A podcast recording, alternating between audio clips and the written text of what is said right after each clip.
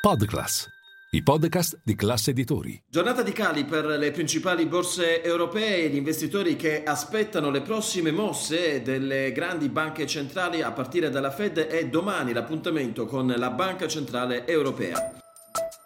Linea mercati. In anteprima, con la redazione di Class CNBC, le notizie che muovono le borse internazionali. Milano cede lo 0,26% il Fuzzi Mib, ma ci sono anche degli spunti positivi a partire da Diasorin che guadagna oltre il 2%, bene anche il titolo A2A e ERG, mentre qualche calo sul titolo Iveco. Attenzione a tutto il comparto dell'oil and gas, oggi un rialzo sui prezzi del petrolio sia WTI che Brent, questo perché le previsioni sulla domanda del petrolio nel 2023 sono in crescita torna un po' di pressione sul mercato obbligazionario con lo spread sopra i 190 punti base. Attenzione ancora all'euro che continua a rafforzarsi sul dollaro stabilmente adesso sopra quota 1,06.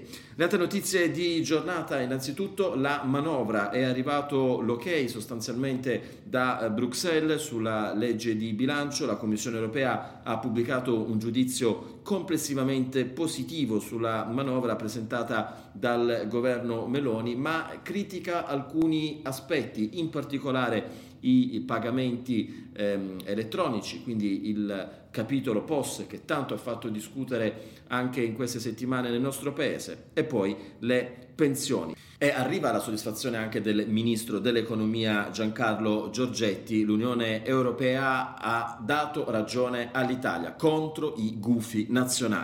L'altra notizia di giornata invece riguarda il mancato accordo in sede europea sul price cap al prezzo del gas. Ancora una volta quindi un nulla di fatto la riunione dei ministri dell'energia, ma continua ad esserci eh, ottimismo da parte di alcuni paesi come ad esempio la Repubblica Ceca che ha la presidenza di turno dell'Unione eh, Europea, Joseph Sichela, al termine del Consiglio, che il Ministro dell'Industria ha detto eravamo vicinissimi, ma tutto può essere risolto ancora in pochi giorni.